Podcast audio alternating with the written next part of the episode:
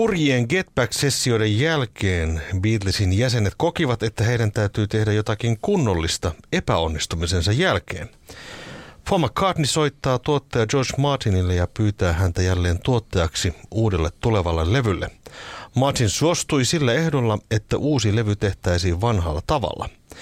Beatlesin jäsenet tiesivät tekevänsä viimeistä albumiaan ja halusivat tehdä siitä komean päätöksen uralleen. Näin ainakin kerrotaan monissa kirjoissa ja haastatteluissa ja lähteissä. Tässä jaksossa tulemme osoittamaan, että pitääkö tämä tarina paikkansa. Minä olen Mika Lintu. Minä olen Mikko Kangasjärvi. Sinä kuuntelet Beatlecastia, puhetta Beatlesista.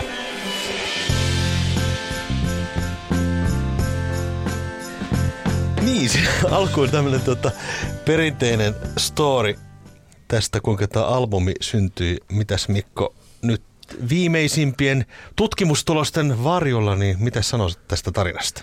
No tämähän on se ollut se NS-virallinen tarina nyt 50 vuotta, vähän reilu. Mutta kyllä nyt esimerkiksi tämä viimeaikainen tai viime vuoden loppupuolella ilmestynyt Get Back-elokuva osoittaa sen, että ei tämä nyt ihan paikkansa pidä kuitenkaan. Että, tai mm. lähinnä siis pitää tietenkin to, tavallaan paikkaansa, mutta se, että näitä, se ei ole ihan noin yksinkertainen juttu. Mm. Ensinnäkin se, että se Abbey Roadin tekeminen ei ollut mikään ihan semmoinen yhtenäinen juttu, että se alkoi nyt just tänä, tänä päivänä ja sitten George Martin tuli sinne just sinä päivänä ja sitten se lopetettiin sinä ja sinä päivänä ja se oli siinä. Se ei ollut semmoinen ihan täysin yhtenäinen juttu, vaan se albumin tuotanto lähti siinä vähän niin kuin vaivihkaa käyntiin. Mm. Ja sikäli on ollut kiinnostavaa myöskin tämä uusi Get Back-dokkari, jossa esimerkiksi huomataan se, että George Martinilla oli vähän isompi rooli niissä sessioissa kuin mitä ehkä luultiinkaan.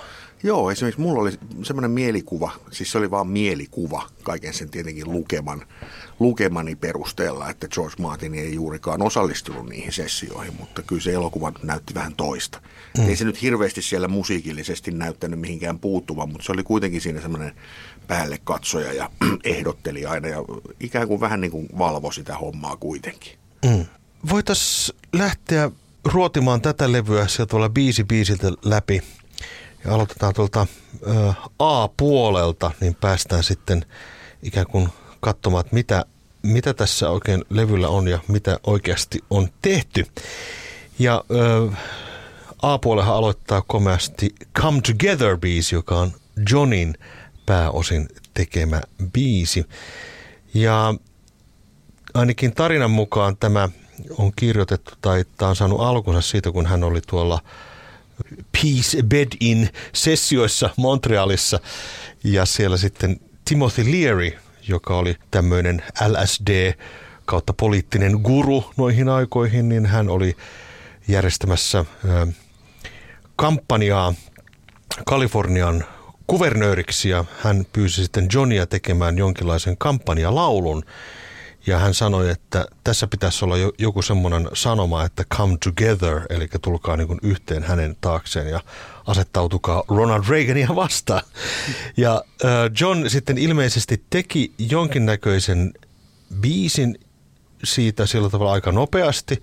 Ja se saatet, olen jopa ymmärtänyt näin, että se soitettiin jopa jossain radio-ohjelmassa – tämmöinen niin kuin esiversio tästä kyseisestä kappaleesta, että se oli tavallaan niin kuin sysäys sille biisille.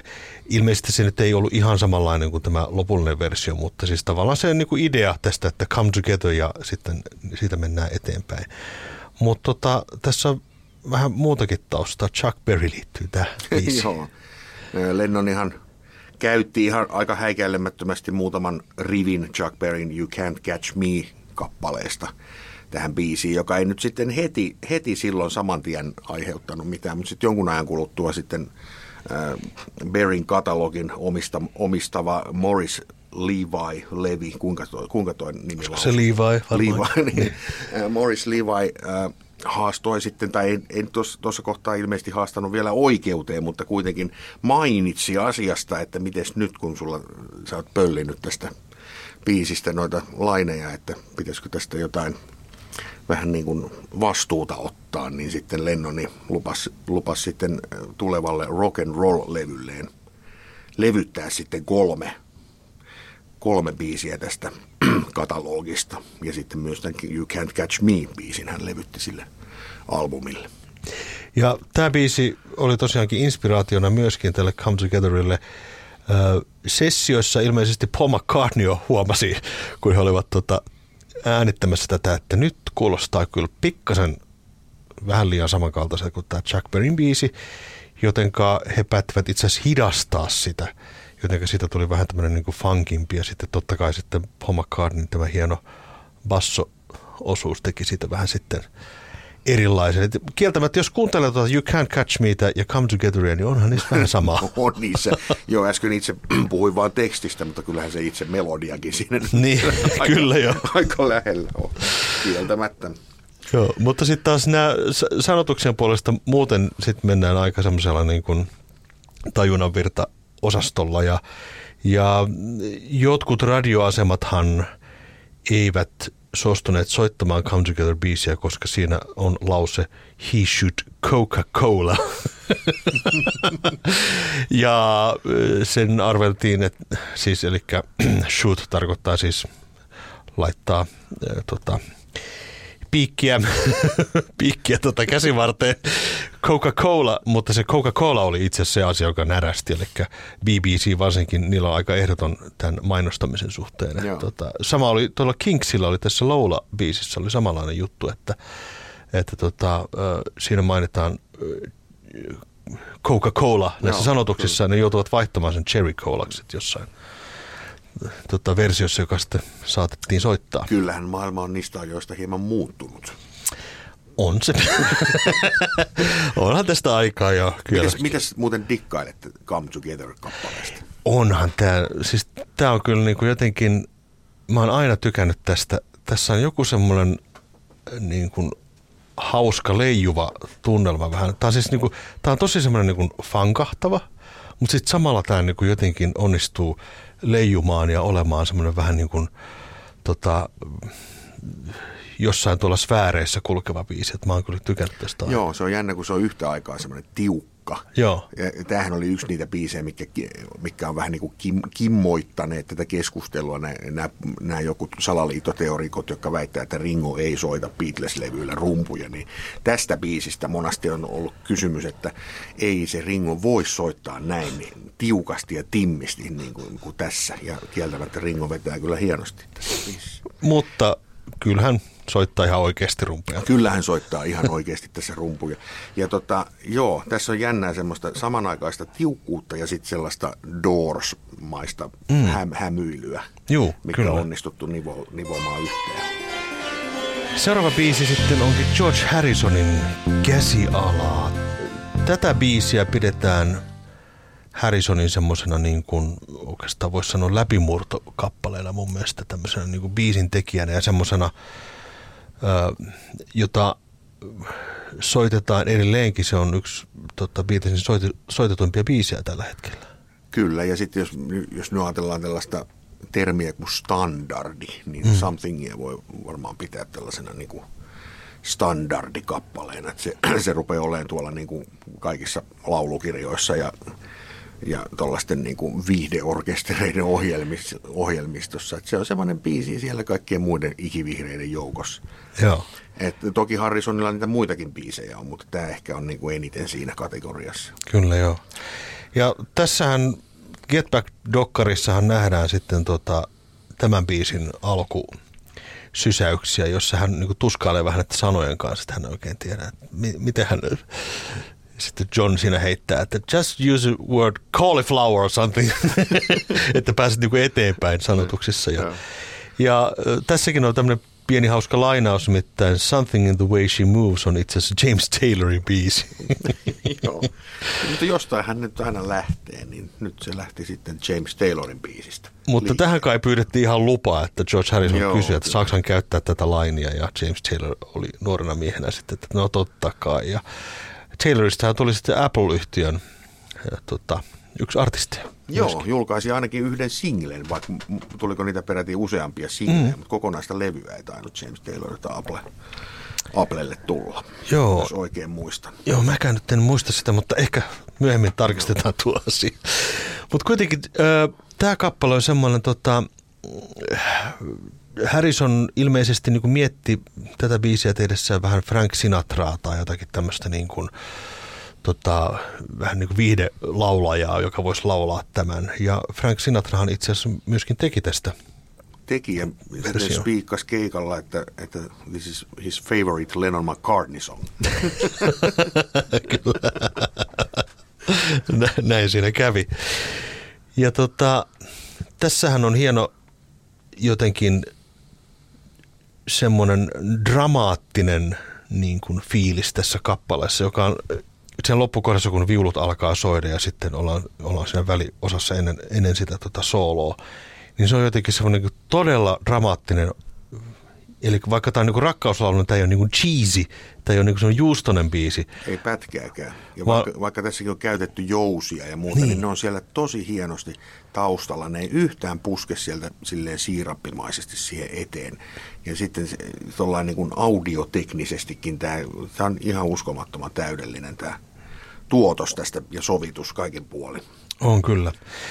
Demoversiossa tämä joka kuulla myöskin tällä Abbey Road 50-vuotisjuhlaboksilla, niin tässä menee hieman toisella lailla, että se ei ollut vielä ihan muotoutunut edes siinä niin kuin äänitysvaiheessa tämä biisi, mutta sitten kyllähän se, se demoon verrattuna sitten tämä on, tämä on yksi hienoimpia, hienoimpia teoksia, mitä on. Joo, ja sitten se kitarasoolo, kun se on selkeästi, siis en, en tiedä onko se täysin sävelletty, vaan onko se osittain tullut siinä kun sitä, niitä ottoja on siihen soitettu, mutta siitä on kuitenkin tullut sellainen niin kuin mu, mielestäni se, jos, jos something-biisiä joku coveroi tai joka, joka esittää sitä ylipäänsä jossain ja sillä tavalla, kun Beatles on sen levyttänyt, niin se kitarasoolo pitää soittaa just silleen. Että mm. et mä, mä jotenkin aina kavahdan, jos tollasia, niin kuin, se on niin iskostunut jotenkin, että se, se pitää olla just se. Kolmas biisi tällä levyllä on Maxwell Silverhammer, joka on McCartneyn alun perin rustaama kappale, joka herättää monenlaisia intohimoja. Tämän biisin alkumetrit nähdään myöskin tässä Get Back-dokumentissa, ja he yrittävät saada tätä kappaletta tehtyä loppuun asti, mutta sitten näissä Get Back-sessioissa sitten ne eivät saa ihan lopulliseksi tätä tehtyä. Tämä on sikäli erikoinen kipale, että tässä soittaa vain kolme The beatles jäsentä. Miksi? Mikko. No, eikö Lennoni vihannut sitä mummumusiikkia? No olihan siinä sekin, mutta hän oli itse asiassa tota, auto-onnettomuudessa ja ei, kun niin olikin, se niin. oli siis sitä aikaa, joo. Eli... joo hän, hän, tota, hän ei ollut siis yksinkertaisesti siinä kunnossa, että olisi pystynyt soittamaan, jotenka sitten tällä levyllä soittaa, tai tällä biisillä soittaa vain siis kolme jäsentä, että Lennon ei soita ollenkaan. Ja Lennonhan myöhemmin sanoi, että, tota noin, niin, että tämä, nämä sessiot olivat ihan kauheat ja nämä kestävät päiväkausia. Ja hän ei siis itse edes ollut mukana sessioilla, joka naurattaa. naurattaa hän saattoi saada jotain kovempia särkylääkkeitä. Voi olla. Eli siinä kävi silleen, että siis John Lennon ajo Joko Onon kanssa auto-onnettomuuden. Lennonilla oli hirveän huono näkö. Ja tota, hän siis vain yksinkertaisesti ajoi se auto ojaa ja mm. joutuvat sairaalaan sitten. Ja tota, Jokohan näissä levyn sessiossa jopa oli sairaalasängyssä makaamassa joissakin sessioissa sitten mukana, joka herätti hieman kummastusta kautta hilpeyttä. No tota noin, niin sitten Maxwell Silverhammer on kyllä biisi, jossa kuullaan Moog-syntetisaattoria tällä levyllä ensimmäistä kertaa. Ja muissakin kappaleissa kyllä kuullaan, mutta tässä biisissä on tämä soolo tehty Moogilla. Joo, silloin kun itse kuulin tämän biisin ekan kerran osana sellaista The Beatles Box-kokoelmaa, jossa oli kahdeksalle vinyylille puserrettu parhaat Beatles-katalogin helmet, niin tämä, tämä biisi tuli siellä sitten viimeisellä puoliskolla vastaan. Ja tota, sitten mä jotenkin mietin siinä ensimmäisenä, että tämä on kyllä niin kuin, että ei Beatles tämmöistä. Tämä on niin kuin paljon paljon modernimman kuulosta, kun eihän tämä nyt mitään Beatlesia voi olla. Joo.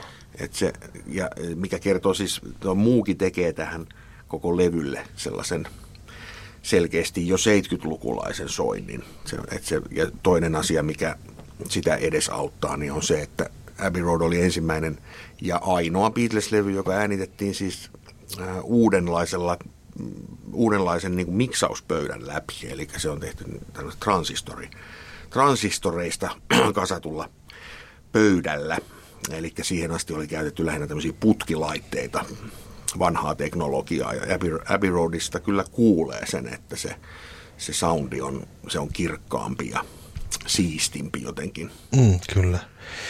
No tämä biisihän on sanotuksiltaan siis silleen, että jos ei ole sanotuksia koskaan tästä kuunnellut, niin tota, tämähän on vähän silleen omituinen kappale. Tämä kuulostaa niin kuin joltakin lastenlaululta tai joltakin, mutta sitten tämä kuitenkin kertoo sarjamurhaajasta, joka tappaa ihmisiä vasaralla päähän. Ja, tota noin, niin, ja, ja tämä on ehkä se, mikä herättääkin vähän semmoista ristiriitaisuutta. Toki sitten, no, musiikistahan tässä voidaan olla sitten montaa mieltä, että jotkut tykkää, jotkut ei. Sanotaan näin. Joo, siis mulla on kyllä semmoinen soft spot kaikkia näitä Paulin, Paulin tällaisia, niin kuin mitä Lennoni sanoi, granny shit biiseiksi, niin tota, mä, mä, rakastan näitä. Näissä, nämä on semmoisia pastisseja niin kuin mm. menneiltä vuosikymmeniltä ja ja sitten tämmöistä tosi leikillistä. Ja sitten mun mielestä tässä on hauska kohta, kun siinä lauluraidassa kuuluu, kun puolilla meinaa pettää pokka. Joo. Se on siinä, muistaakseni, onko se Writing 50 Times Joo. siinä kohtaa, niin tota, Joo. sillä meinaa selkeästi pettää pokka. Muista on hienoa, että se on jätetty siihen. Kyllä.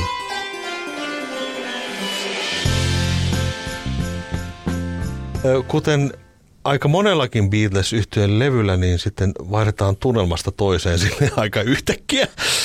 Ja sitten tulee biisi Oh Darling, joka on äh, McCartneyn tekemä biisi. Ja tota, tätäkin kokeiltiin siis tuossa Getback-sessiossa, sitä ei saatu ihan silloin valmiiksi, mutta tätä kai lähdettiin aika nopeasti Getback-sessioiden jälkeen nauhoittelemaan.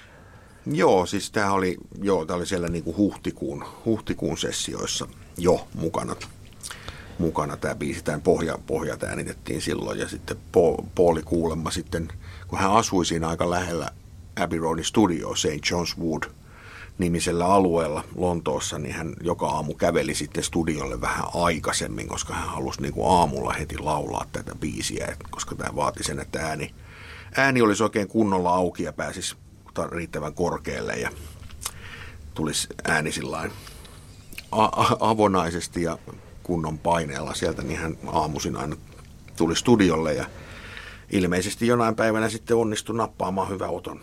Kyllä joo. Ja on kyllä todella poikkeuksellinen McCartneyn niin kuin laulusuoritus. Että tota, tämä on vielä hauska, kun tämä on tämmöinen, niin kuulostaa vanhanaikaiselta biisiltä, mutta sitten miten tämä lauletaan – onkin sitten jotain ihan muuta. Joo. Niin tässä tulee semmoinen niin todella hauska ristiriita. Ja, ja tota, hieno, hieno suoritus Paulilta, ei varmaan enää pysty vetämään. Ei varmaan ihan tonne asti pääse. No sitten Ringo sai biisin äh, tälle levylle Octopus Garden, joka voisi olla vaikkapa Yellow Submarinein jatko-osa biisiä. Vähän sitä samaa vedenalaista maailmaa siinä on haettukin. Ja tota, mitäs mieltä Octopus's Gardenista on? Tämäkin on vähän semmoinen biisi, joka vähän jakaa Aivan porukat. ihana biisi. Mä, mä, oon, mä oon kanssa samaa mieltä. Musta Joo. tää on niinku hillittömän kiva Mä oon kappale. aina rakastanut tätä biisiä. Ja tää on siis niin kuin, jos nyt Ringon sävellyksistä puhutaan, niin kyllä tämän sinne top kolmoseen nyt ainakin menee, ellei sitten jopa ihan niin kuin ykköseksi. Mm. Kyllä. Että tota, Harrison ihan auttoiko tässä kyllä, että Ringolla oli siihen se aihi olemassa, mutta George auttoi ja sekin nähdään siinä Get Back Dockarissa, kun ne yhdessä työstää tätä alulle tätä biisiä ja tota, niin sovitusideoita nyt selkeästi on puolillakin tässä tosi paljon kuuleman perusteella. Mm. Ja tota, on siis ihan huikea hieno biisi.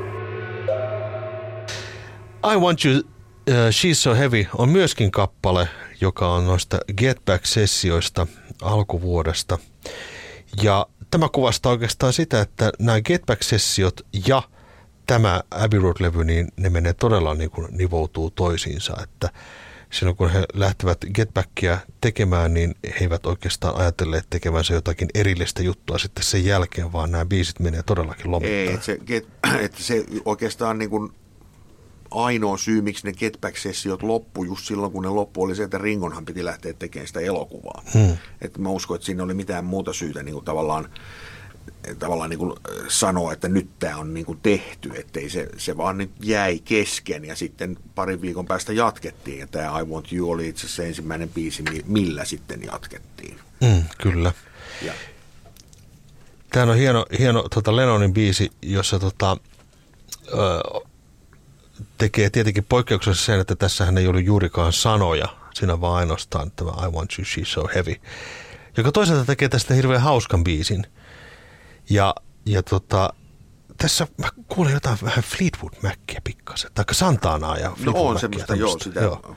Al, al, al, al, alkuperäistä Fleetwood Mackia, kyllä. Joo. joo, jotain semmoista sieltä kuuluu. Mutta sitten tämä tota noin, niin sitten taas kasvaa niin semmoisiin mittasuhteisiin, jossa aletaan lähentyä jotakin niin kuin – ehkä Pink Floydia tai, tai tota, tämmöistä 70-luvun progea niin kuin hyvin, hyvin selkeästi. Beatles tekevät sen omalla laillaan, mutta tähän voisi sopia ihan millä tahansa 70-luvun proge-bändille tämä viisi. Joo, ja sitten se niin kuin loppua kohden muuttuu sille aika vähän jopa semmoiseksi ahdistavaksi Joo. biisi. Siihen on saatu hieno semmoinen intensiteetti, joka se white noise kohinaa tulee sieltä, Joo. ajetaan siihen mukaan ja sitten sitten se vielä kruunaa sen, kun se biisi katkee kuin seinään. Joo. Ja tota, tämä on myös sellainen niin kappale, jota mä oon niin pohtinut, että miten tässä on niin se, se ristiriita taas sitä, että, että alkaa niin kuin bluesisti, että I want you, että haluan sinua. Näin. Mutta sitten se muuttuu niin kuin ahdistavaksi. Se on jotenkin tosiaan, että tavallaan niin kuin on rakkautta ja intohimoa näin, mutta sitten se intohimo ja kaikki muuttuu ahdistavaksi. Nehän se joskus elämässä on, että se voi ollakin Juuri näin. näin. Ja hieno lopetus tälle, tota, ö, tälle A-puolelle, se, ja sitten varsinkin kun se katkee kesken, niin sitten se tekee vielä jotenkin semmoisen dramaattisemman siitä lopusta.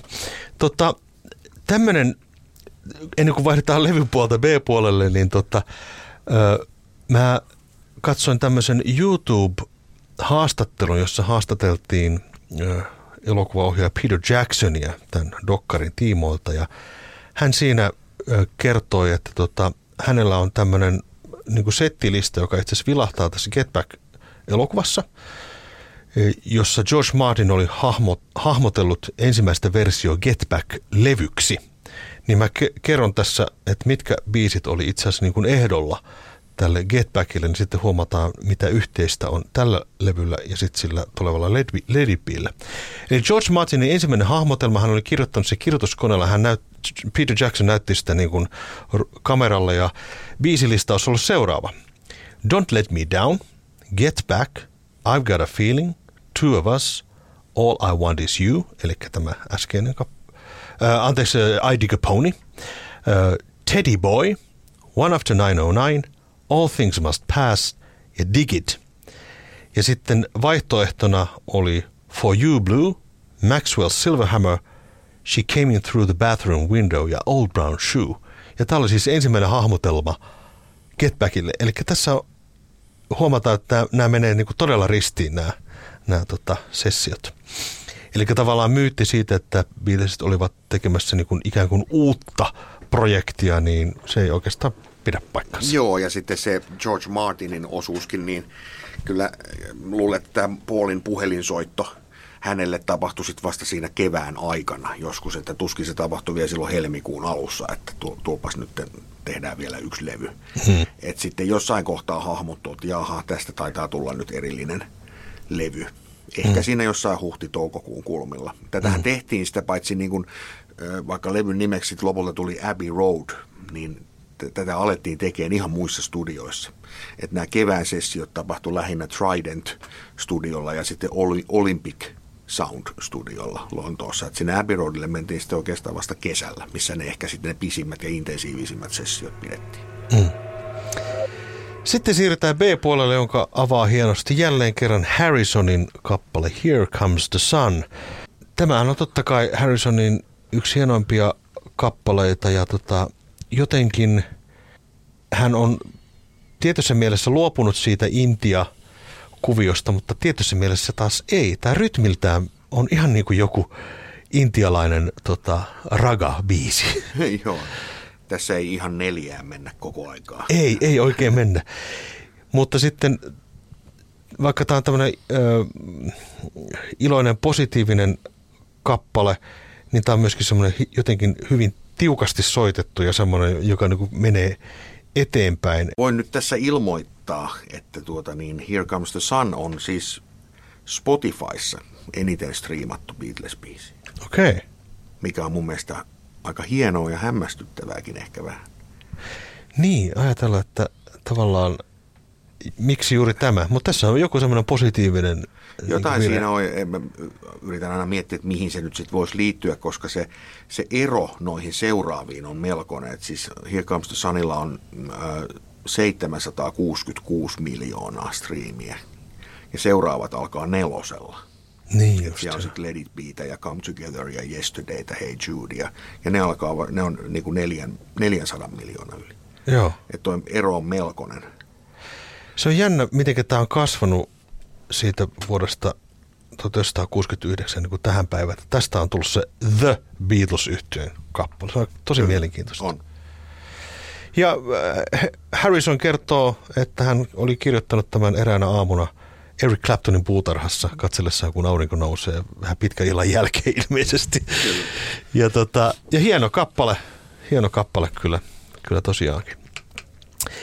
Sitten tota noin, niin, ää, ruvetaan siirtymään oikeastaan tämän B-puolen tällaiseen kokonaisuuteen, että tämä alkavat biisit soljua sitten niin kuin biisistä toiseen ja muodostavat sitten tavallaan tämmöisen medlin.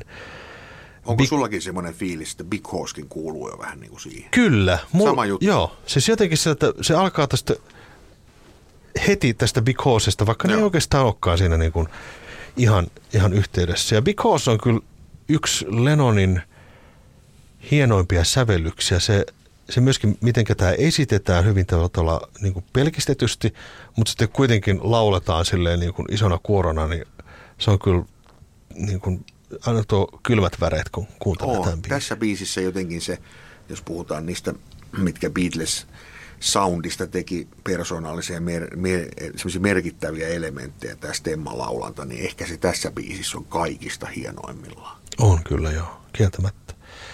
Kolmiäänisesti vedetään siinä hienosti ja tota, inspiraatio tuli ilmeisesti siitä, että Joko Ono oli soittanut äh, Beethovenin kuutamosonaattia ja Lennon pyysi laittamaan nuotit väärinpäin ja kokeilemaan, että miltä se kuulostaisi ja sitten siitä tuli inspiraatiot. En ole koskaan muuten laittanut kuutamosanattia väärinpäin, että tuleeko niistä nämä soinut, mutta ehkä vaan se, jotenkin se ajatus ja fiilishän tulee sieltä Beethovenista Kyllä, selkeästi. Jo. Ja totta noin, niin George Martinkin tässä sitten soittaa cembaloa tässä biisissä ja sitten tämä soljuu sitten eteenpäin tähän varsinaisen medliin joka koostuu sitten useista kappaleista. Ja, ja tota noin niin, tämä oli työnimellä The Long One. He käyttävät sitä pit, niin kuin, tota, pitkä biisi. Ja tämä onkin 16-minuuttinen medley itse asiassa, mikä tästä sitten seuraa.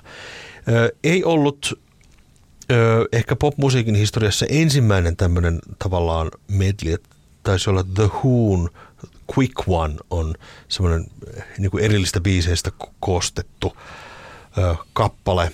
Mutta tota, toisaalta sitten olihan sitten Lennonin tuo valkoisella tuplalla oleva yksi biisi, niin vähän muistuttaa tätä rakennetta. Niin, siis tarkoitatko nyt tota, esimerkiksi Happiness is a Warm Gun? Niin. Kyllä, joo, se mm. on totta. Se oli ensimmäinen Beatlesin kohdalla ehkä, ehkä tämmöinen. No toki siis onhan näitä nyt muu, Day in the Life koostuu niin kuin kahdesta ihan erillisestä pätkästä ja We Can Work It Out periaatteessa kahdesta erillisestä biisistä. Toihan näitä tämmöisiä niin kuin, viitteitä jo siihen olemassa aikaisemminkin. Mm. Ja tota, Paul McCartneyhan on myöhemminkin paljon tehnyt tällaista. Band on the Run-levyllä on, on paljon tällaista, että biisit menee poikki ja sieltä alkaakin joku ihan erillinen osa ja sitten palataan johonkin vähän aikaisempaan juttuun. Ja jopa siis niin kuin, äh, tällä uusimmalla, tai no ei, ei nyt enää ole uusin, koska nyt tuli taas se, se koronalevykin tuli jo, mutta Egypt hmm. Station-levyllä on yksi biisi. En nyt muista sen biisin nimeä tässä, tähän, tässä yhtäkkiä, mutta semmoinen, joka koostuu myös pikkupalasista. Et se on, hän on paljon harrastanut tätä myöhemminkin. Kyllä. Ö, olen ymmärtänyt näin, että tuottaja Josh Martin oli erityisesti niin kuin ehdottanut tällaista, jossa niin kuin nivottaisiin tällaisia pieniä pätkiä ja biisejä, jotka eivät olleet ihan valmiita, niin nivottaisi tämmöiseksi niin kuin sinfoniseksi kokonaisuudekseen.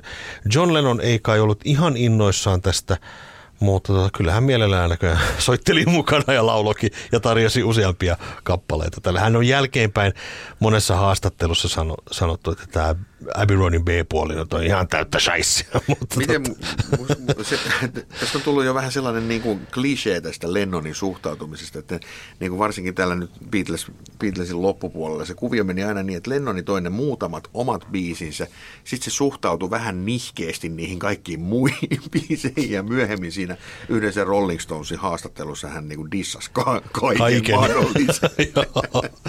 Mutta kyllä hän nyt kuitenkin oli ihan sujuvasti mukana mukana. Ja niin kuin sitä Get Back-dokkarista nähdään, niin Lennonin ja McCartneyn se, se kommunikaatio oli kyllä niin kuin tosi hienoa seurattavaa, että kuinka, kuinka kunnioittavaa se oli koko mm. ajan. Mm, kyllä. Tämä medley ei ehkä käynyt joka ikistä biisiä tässä loppumedlissä, mutta tuota, tässä Get Back-elokuvassa nähdään, kuinka hän harjoittelee muun muassa Carry the Weight, pätkä, jota, joka kuulosti vähän erilaiselta siinä dokkarissa. McCartney suunnitteli siitä biisiä Ringolle laulettavaksi. Ja no Ringohan laulaa sitten tuossa kuorossa kyllä mukana. Ja sitten She Came In Through the Bathroom Window, joka oli tavallaan niin kuin erillinen biisi, jota siis harkittiin jopa tälle tulevalle Get Back-levyllekin. Joe Cocker teki tästä muuten version aika pian tota noin niin, tämän julkaisemisen jälkeen. Mutta tässä on jotenkin silleen hauska, kun tämä medli menee niin kuin eteenpäin, niin mulle aina tulee sellainen fiilis, että se niin kuin uppoutuu siihen musiikin maailmaan niin kuin täydellisesti. Ja sitten se on vaan niin kuin pakko kuunnella loppuun asti. että mä, mä en koskaan koe, että nämä on niin kuin erillisiä biisejä, vaan se jotenkin ehkä osittain sitä, osittain vahingossa on syntynyt tämmöinen, osittain sitten myöskin musiikillisesta lahjakkuudesta ja kaikista tämmöisestä näin on syntynyt tämä, että tämä on kyllä niin kuin hyvin poikkeuksellinen niin kuin teos kaiken puolin. Kyllä, ja mikä on huvi, huvittavaa, niin tässä medlissä vielä, kun tämä koostuu näistä erillistä kappaleista, niin vielä itse asiassa tämä varsinaisen medlin avaava biisi You Never Give Me Your Money itsessään jo koostuu niin. kolmesta, ellei jopa neljästä erillisestä biisistä. Kyllä. Ja tämä on melkoinen palapeli kyllä. Ja sitten se vielä sitten Her Majesty-kappale, joka on sitten sinne levyn loppuun liimattu sitten 17 sekunnin tauon jälkeen tulee vielä se pieni pätkä Her Majesty, niin sen biisin piti myös olla siinä välissä alun perin. Mutta se leikattiin ihan, koska he kokivat, että se pikkasen hidastaa sitä, Joo. hidastaa sitä tota, juttua. Ja viimeinen biisi sitten tavallaan ennen tuota Her Majesty oli The End, joka oli kyllä ironista kyllä myöskin viimeinen biisi, jossa kokonainen The Beatles-yhtiö oli soittamassa. Joo, ja siihen on kuuluisasti kaikki kolme kitaran soittajaa siinä vuoron perään sooloilevat sitten, Pauli, George ja John. Ja saihan Ringokin siinä vähän paukutella. Sai paukutella sen ainoan rumpusoolonsa, mitä löytyy koko katalogista. Ja sitten tuossa just Carry, Carry That Weight biisissä, niin se on aika, aika tota, semmoinen se Ringon laulu, mikä sieltä kuuluu, niin se on hyvin niin kuin leimallinen siihen biisiin. Että se kyllä tulee sieltä hienosti läpi. Ja hän, hän toisinti tämän asian hienosti sitten myöhemmin Paulin Le- Flaming Pie-levyllä on semmoinen biisi kuin Beautiful Night, missä Ringo soittaa rumpuja ja hän myös sitten laulaa siinä kertosäke tai siinä biisin niin koda-osuudessa, niin se, se, se, muistuttaa hyvin paljon tätä Carry That Weightia. Joo, Ringo, Ringo sieltä tulee esiin.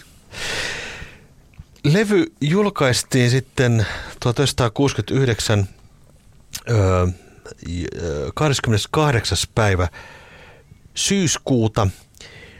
Ja tota, näihin aikoihin sitten alkoi jo beatles nämä manageri- ja finanssiasiat jo pikkuhiljaa sitten hajottaa tätä ryhmää. Mutta fakta on kuitenkin se, että siinä vaiheessa kun tämä levy tuli ulos, niin ei yksikään Beatlesin jäsen ajatellut, että nyt on heidän viimeinen levynsä, vaikka he joissakin haastattelussa ovat niin sanoneet, paitsi että se vähän vaihtelee, että millä vuosikymmenellä kysytään, esimerkiksi Ringo sanoi jossain vaiheessa, että ei ajatelleet tehneensä viimeistä levyä, sitten taas kymmenen vuotta myöhemmin, joo, me kyllä ajateltiin, että tämä on meidän viimeinen levy.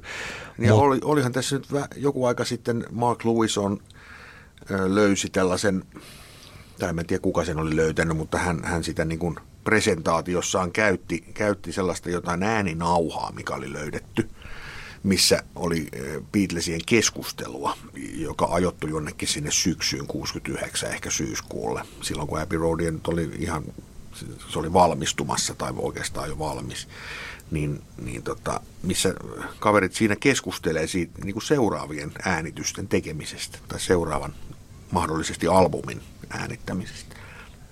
Että mm. me, mene ja tiedä. Mm. Se on sitten ehkä semmoinen oma, oma tarinansa, mutta tota, mehän tätä kyseisen levyn kantta vähän avattiin jo tuossa ihan näissä ensimmäisissä jaksoissa, jossa puhuttiin näistä salaliittoteorioista ja muista vastaavista. Mutta tämä levyn kansihan on syntynyt hyvin sillä tavalla nopeasti ja vähän, että nyt nopeasti otetaan kuva ja aikaa muutama minuutti ja se kuva jäi sitten suorastaan ikoniseksi kuvaksi. Niin, tällä oli siis ensinnäkin levyn nimeksi hän ehdotettiin, jos jotakin oli, se Everest oli yksi yksi ajatus ja sitten ne suunnittelijat, ne lähtee kuvaamaan kanta sitten siis niin kuin Mount Everestille. Mm. tai mitä kaikkia suunnitelmia siinä oli. Ja sitten lopputulos oli taas kerran se, vähän niin kuin tässä kattokonsertti-episodissakin, että ensin suunnitellaan amfiteattereita ja muita ja sitten lopulta, no mennään tuohon katolle. Ja tässä vähän sama juttu, että no olisiko sen levyn nimi vaikka Abbey Road. Mennään ottaa se äkkiä tuohon suojatielle se kuva. Ja kuinka merkittävää historiaa populaarikulttuurihistoriaa siinä sitten tehtiinkään. Oletko itse kävellyt tuolla suojatiellä? No kyllä mä oon. muutaman, muutaman kerran on siinä kävellyt. Ja, ja tota, ää, aina ihmettelen sitä, että eikö niitä autoilijoita niin kuin, kismitä se, että siinä koko ajan. se on kuitenkin aika liikennöity, mm. liikennöity katu se Abbey Road siinä kohtaa. Ja tota,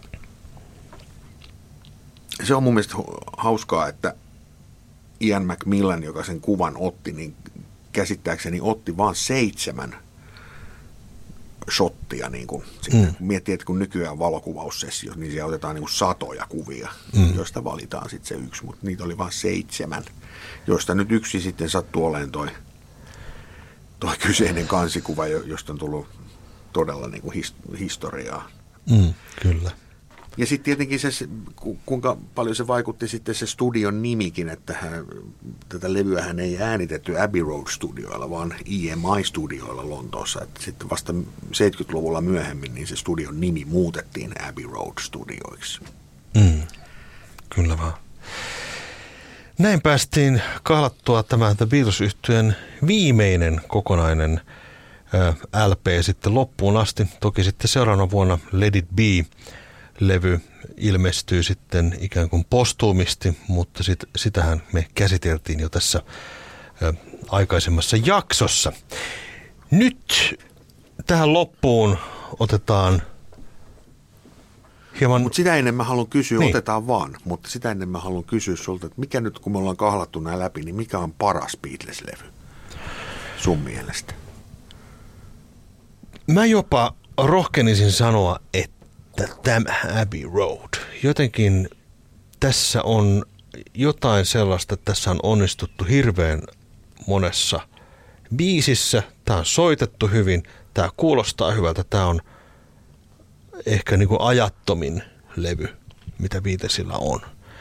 Et siellä jossain, kun ollaan psykedelian syövereissä tai alkuvaiheen tuota, R&B-tunnelmissa, niin jotenkin tämä levy on semmoinen, että – tämä kestää tuhat vuotta ja silti tämä kuulostaa niin ajattomalta.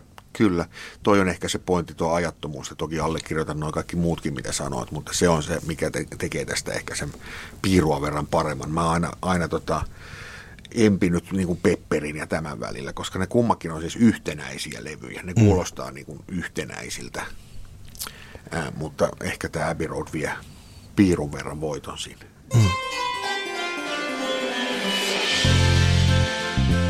Ja ojennan tästä korttipakan sinulle Do the Honors. Otas noin päin. Noin.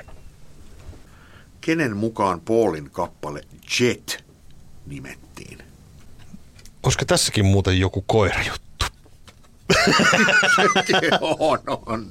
Joo. Se on tehnyt tosi paljon biisejä koirista. Paul's Black Labrador Puppy. Okei, On okei. täällä vastausta. Joo,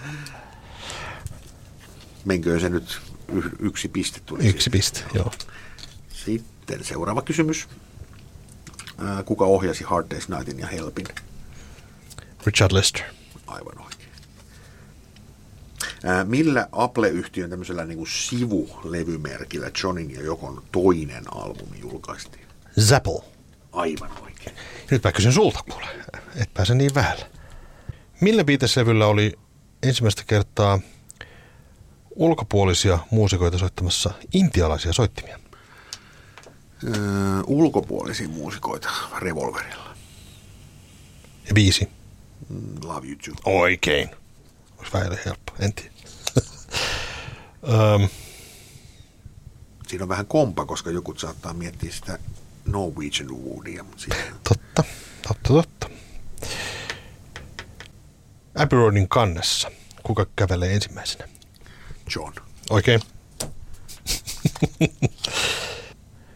Missä Beatles-kappaleessa on postscriptum? No se on kieltämättä outo kysymys. No se on tuossa tota... No P.S. Oikein. Kyllä.